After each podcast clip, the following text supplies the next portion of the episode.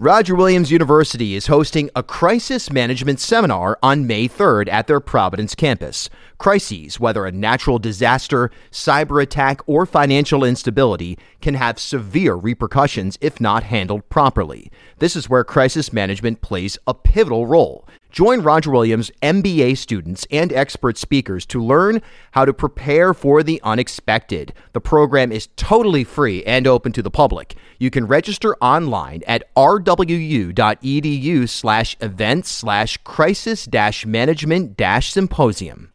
Discover over 100 episodes of Bartholomew Town on Spotify or wherever you get your podcasts.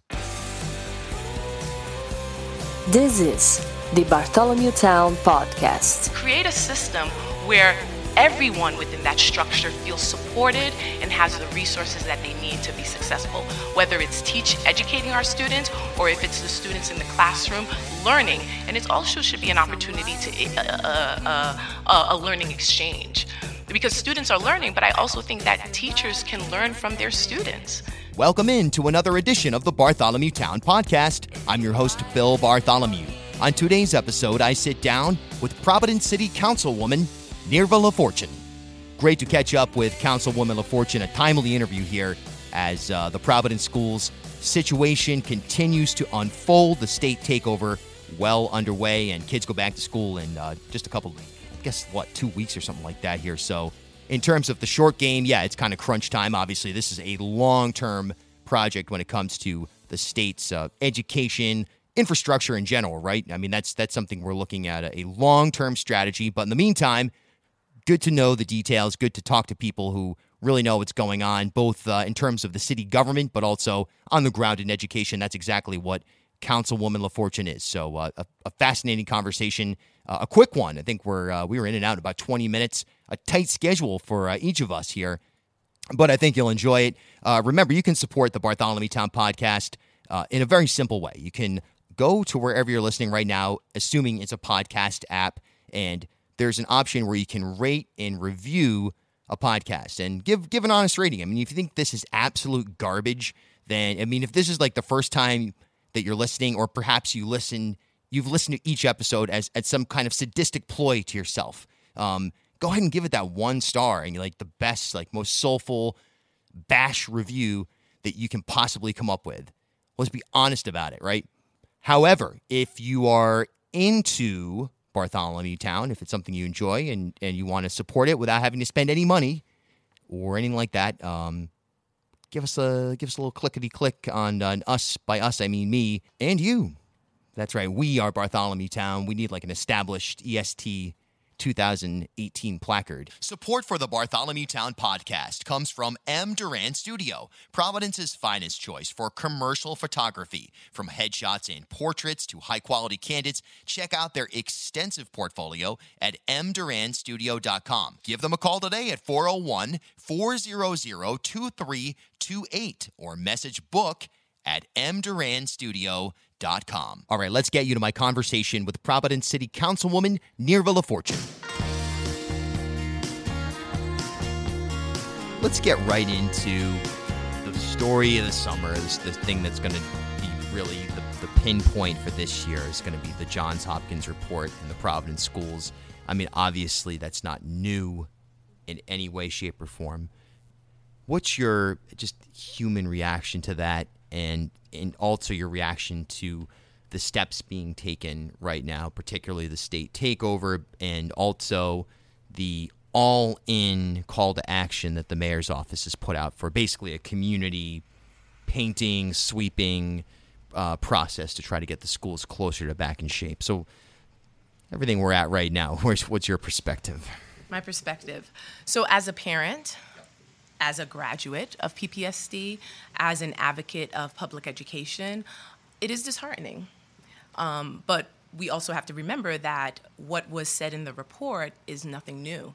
These are things, some of the issues are, are issues that we've been talking about since I was in school over 20 years ago in um, the Providence Public School System. So I think that this was going to eventually happen. There was a report that came out in the 90s. Yeah, 93, when, right? Correct. Yep. And I was in middle school, I think, when that report came out. Um, and so there are certain things that was said in this current report that was also prevalent in the previous report. Um, we need to take education seriously public education is important. We need to invest in our kids. There are many families, and, and particularly in a district like Providence, where majority of the, our students are low income, where English is not their first language, uh, language, pardon. And, as we were speaking, students speak Creole, different dialects of Creole from Cape Verde, from um, Brazil, um, from Haiti. People speak French. People speak various southeastern, south um, um Southeast Asian languages. Um, you also have um, Spanish, which is the prevalent language um, in our district.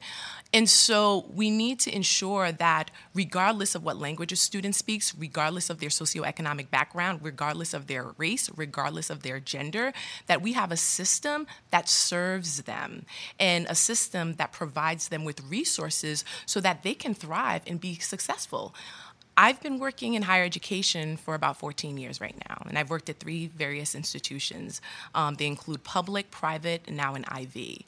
And some of the students that struggle the most are students who come from marginalized communities.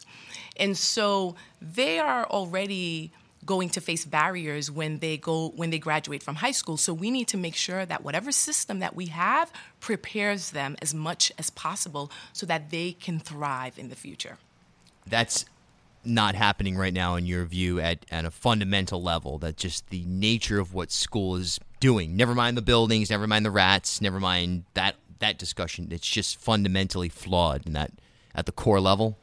It's a systemic issue and you're absolutely right. The structure that's currently in place is fundamentally flawed and it's fundamentally flawed not just for the students but also the people who are educating them. Um, during the press conference that the mayor held, there was a teacher who came out and, and spoke so passionately about the issues that she faces while trying to educate her students.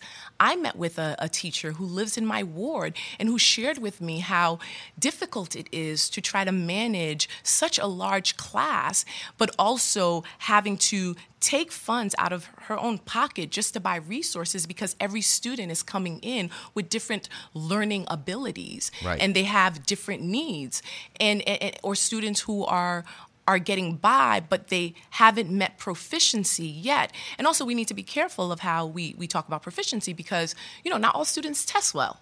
So if we're focusing proficiency um, mainly on an exam, where some students might be able to display proficiency in other manners, we need to look at how we can better educate our students, but also um, measure outcomes. And measure, find a way to measure what is playing into a particular student's strengths as well you know, you obviously need the full spectrum of education, but you know, when you're leaning into something that you're passionate about, you're more apt to go after it. So testing misses that premise that is fundamental to I think just being a human being in this in the 21st century, which is freedom of choice and sometimes testing I feel like it can you know just sort of put you in a box as far as what you really have to uh, the how you are going to learn Exactly, and, and and you know, but also with testing, you need to have a system. Sure. To to to measure how students are doing. Um, because you want to also make sure that you can you can you can you can measure benchmarks and also see how students have progressed over time. Um, but it shouldn't be solely one particular system. We we need to have varied systems or some sort of structure where there are two or multiple ways where we can measure that. Um, in terms of like um, not just looking at testing, but also our student demographic has changed from the 1970s, the 1960s, even the 1990s when I was in school. So it's also important to think about teaching pedagogy and how we're educating our, our students, how instruction is being designed, how um, how teachers are are actually teaching the curriculum. Um, you as you said, you know, students, stu- you want students to be passionate. So we need to find ways to ensure that our students are engaged. Because when students are engaged, engage, you see higher academic outcomes. And so we really need to think about how to um, provide more professional um, development opportunities and not just one um, workshop, but a series of workshops. Um, have you know, mentor teachers who are supporting newer teachers, but create a system where everyone within that structure feels supported and has the resources that they need to be successful. Whether it's teach educating our students or if it's the students in the classroom learning. And it also should be an opportunity to uh, uh, uh, a learning exchange because students are learning, but I also think that teachers can learn from their students. Students are bringing in their unique strengths and talents and backgrounds, and it's important for our system to recognize and celebrate that. Um, and, and it becomes part of our culture. And so, um, so it's just important to to look at not just one issue, but look at the systemic issues and also look at the barriers that have prevented our students, that have prevented our teachers from being successful, and also creating pipeline opportunities um, because students want to see teachers who look like them. Right, that's something that's not happening now. I've had some people who are uh, you know have attended times two, and that has been something that they've cited as probably one of the major elements is that a teacher who appears to come from a similar background uh, and, and a similar demographic as the student, and that's absent in Providence for the most part. And there are scholarly um, uh, reports, um, studies that also show that that teachers of color benefit all students across the board. Right. Um, Mount Pleasant High School has a teacher academy. Rhode Island College is right next to Mount Pleasant High School. And so, one of the things that we need to look at is starting also at the high school level, even at the middle school level. And they do have like a summer program. Um, but at the high school level, figuring out how the school district can um, can can can collaborate with Rhode Island College um, to create a, a, a, a, um, a, strong pipeline program so that students are um, there's a curriculum that's in place that's preparing these young people to get into an educational program to one day become a teacher. One of the issues that have come up are gateway courses or gateway exams. There are certain criterias. You have to maintain a 3.0 gpa you have to score a certain certain point on the exams. And if you're not meeting um, um, those those criterias you don't stay in the program or you don't get in. So there, ha- so we need to create a system um, or a structure where, from the time that the student starts ninth grade within that teaching academy, there's some sort of um, collaboration with a local institution. Um, and I use Rhode Island College because it's literally next door to yeah. Mount Pleasant High School. Right. Um, and, and, and, and that there's a curriculum in place that's preparing these students to enter into the institution and also become teachers. Um, the other thing that we should think about is um, some sort of residency program.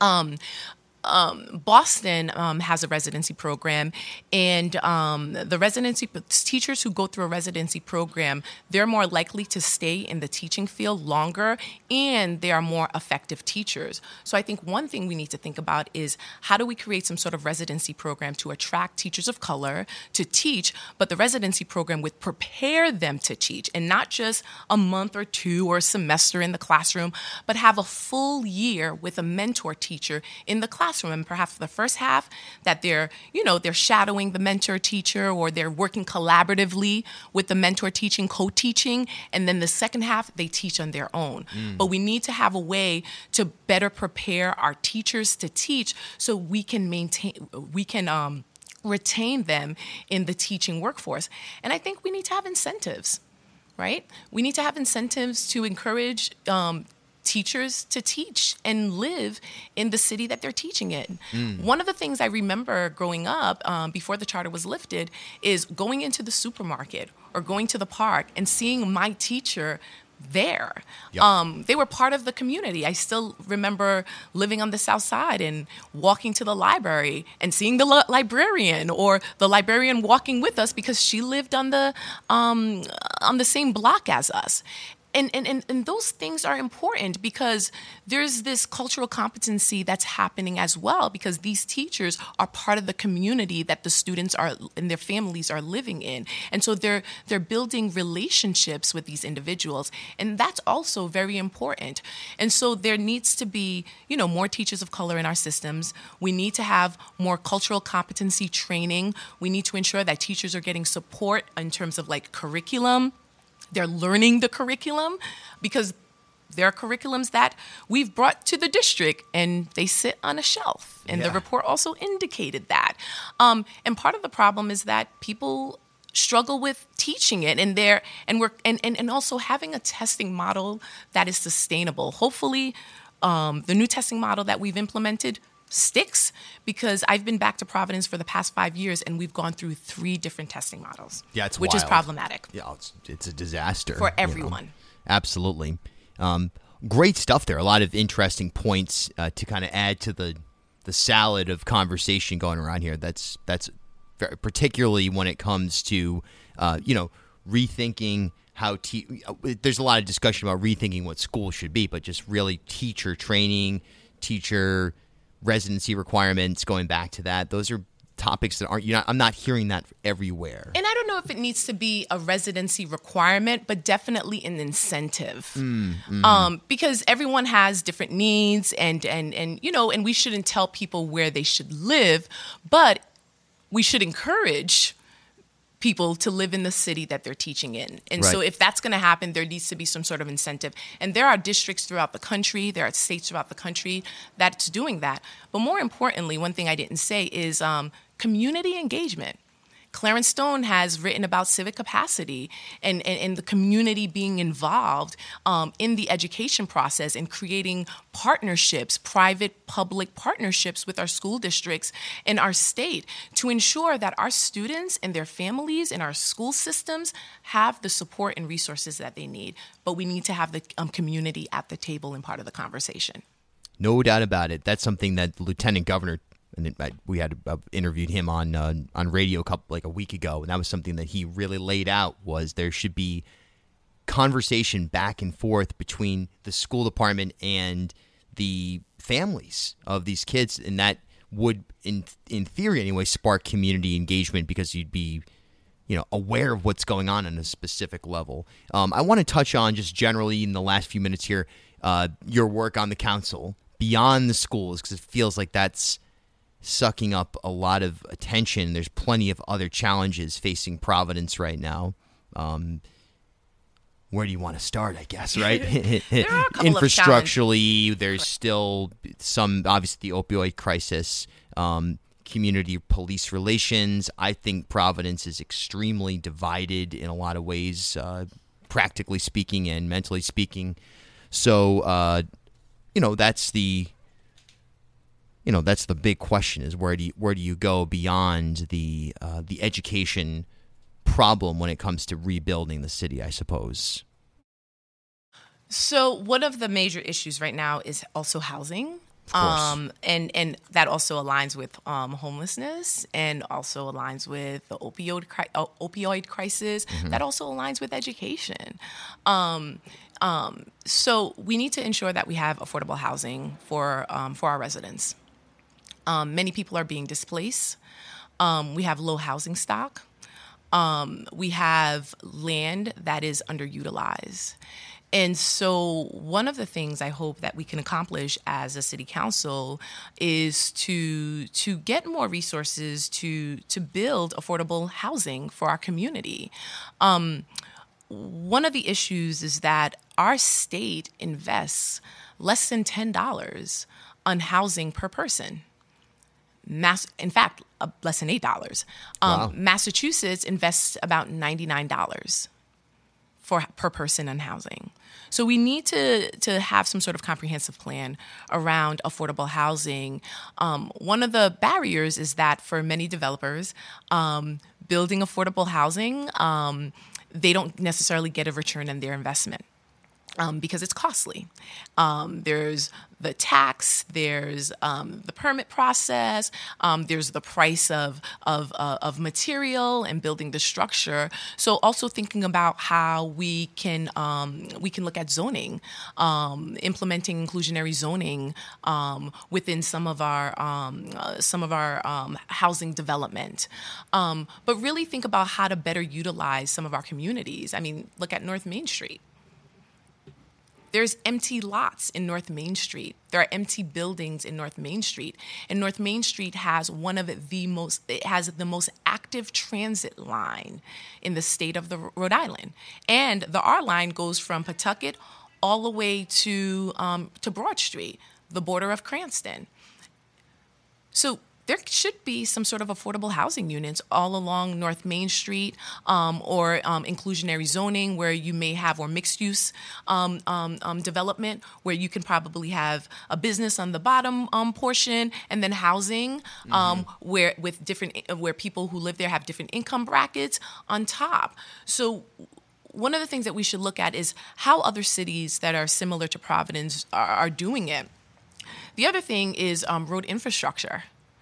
Um, our sidewalks are not in the best condition.